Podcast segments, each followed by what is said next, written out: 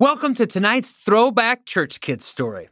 For season four and a half, I put together some of my favorite episodes just for you. Tonight's story is all about talking with Jesus.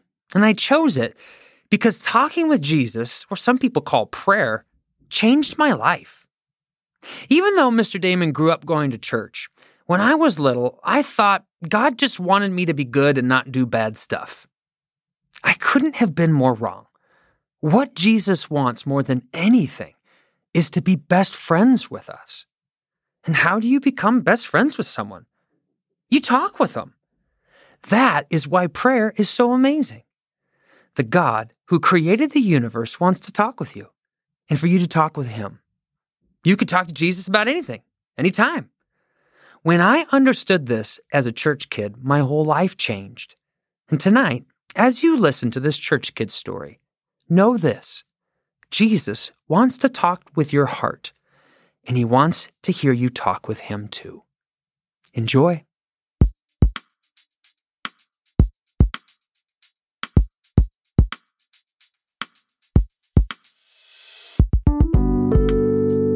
Hi, it's Mr. Damon. I am so glad that we get to be friends.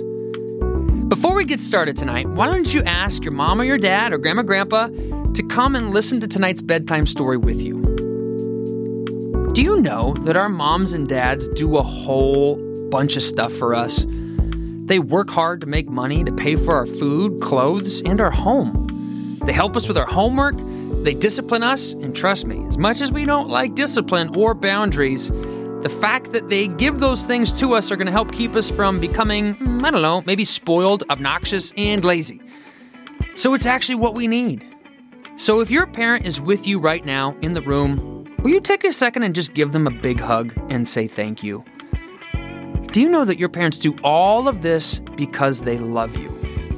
And one of the most powerful things that we can do for our parents is to tell them thank you and that we love them back. It makes their day. Just ask them. And in the same way, do you know that God loves it when you tell Him that you love Him? It's true. There are a lot of ways for us to tell God how much we love Him and how thankful we are for Him. It's called worship. And one of the ways that we can worship is actually by using music. Another way that we can tell God that we love Him is, well, just to tell Him. When you talk with Jesus and tell him how you're feeling or how you need his help, that's called prayer. And one of the biggest reasons for us to thank Jesus and to talk with him is for how he left heaven, came to the earth, and died on the cross, all to rescue us from sin. Jesus dying on the cross was the only way to fix our broken relationship with God. This rescue plan was actually God's idea since Adam and Eve first sinned in the garden. After so many years of waiting, the time for Jesus to go to the cross was coming soon. That is what our story is about tonight. So, 2,000 years ago, after Jesus was born on earth, grew up to be a young man, and then grew up to become an adult, did miracles, healed the sick, told people about God's love, it was now time for him to get ready to die. He could feel it. You see, thousands of people living in Jerusalem could feel something too. People couldn't put their finger on it, but something big was about to happen. Everyone was talking about Jesus and whispering, Is he the one? Is he God's rescuer? Is he the Savior? Some people said yes, and other people said no way. But everyone knew that Jesus was special. In the middle of all this excitement, Jesus and his 12 friends, the disciples, made their way into the biggest city in Israel, Jerusalem. The disciples walked while Jesus rode ahead of them on a small donkey. When the people in the city saw Jesus enter the city gates, they went crazy with excitement. Tweets went out saying, okay, Twitter wasn't invented yet, but you get the idea. People were tweeting, here's Jesus. And other people posted on Facebook, saw Jesus headed into the city gates. Don't miss this. Or maybe, maybe, just maybe, People were telling their friends and their families. But by the time he entered Jerusalem, a massive crowd was waiting for him there. Some people cut palm tree branches down and laid them on the road. Other people took off their coats and put those down on the road for him to walk across. What a party! People were singing, dancing, cheering, and clapping as Jesus rode by. It was like a rock concert, but everybody was worshiping God. And as Jesus passed them, people shouted for joy God is so good to us. Blessings on Jesus, the King. They praised God, which means they talked about how wonderful God is. Jesus had a huge smile on his face when he saw it. His disciples couldn't help but smile too. The people made so much noise and worshiped God so loud, the entire city got caught up in the celebration. Everyone wanted to know about Jesus. Who was he? And where did he come from? Everyone except the religious leaders, that is, because they were furious. They were mad and jealous because the people were giving their attention to Jesus and shouting and singing and praising God instead of them.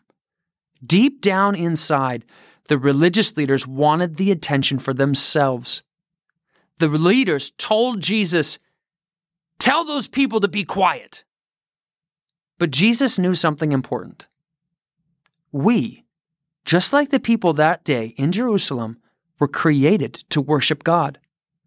We were created to tell God thank you and how thankful we are for Him. So Jesus shot back at the leaders. If these people are quiet and they stop worshiping me right now, all of the rocks that you see laying around on the ground will begin singing about God and His goodness. Whoa! Everyone heard Jesus say this, and it made them worship God even louder. This is the reason Jesus came to earth and went to the cross to fix our broken relationship with God and make a way for us to know Him, to be able to worship Him with our whole hearts. How do you worship the God that owns everything? Simple. We thank Him for who He is and what He's done for us. God loves it when we thank Him just like our parents love it, when we stop and say thank you to them for all of the amazing things they do for you. What are some good things that God has done for you? Just like you say thank you to your parents or your teachers, we say thank you to God. When you pray and talk to Him, or sing songs about Him, and think about all the things He's done for you, it makes God's heart happy. The coolest thing is when we worship and talk to Jesus, and we can do it anytime, anywhere. When you feel afraid, talk with Jesus and ask Him to give you peace and courage. In fact, let's just take a second and do that together right now. Why don't you say this after me and let's talk to Jesus together? Jesus, thank you for everything you do for me. You give me everything I need. And you gave me everything when you died on the cross to fix my relationship with God. Because of your love, I now get to live my whole life as best friends with you. I love you so much because you loved me first. Amen. Amen. Well, here's your challenge for tomorrow. Sometime tomorrow, take a few seconds all by yourself, wherever you're at, and talk to Jesus. You can say whatever you want to him. He just loves it when you talk with him. Have a wonderful night's sleep and have sweet dreams. And I can't wait to spend time with you tomorrow. Good night.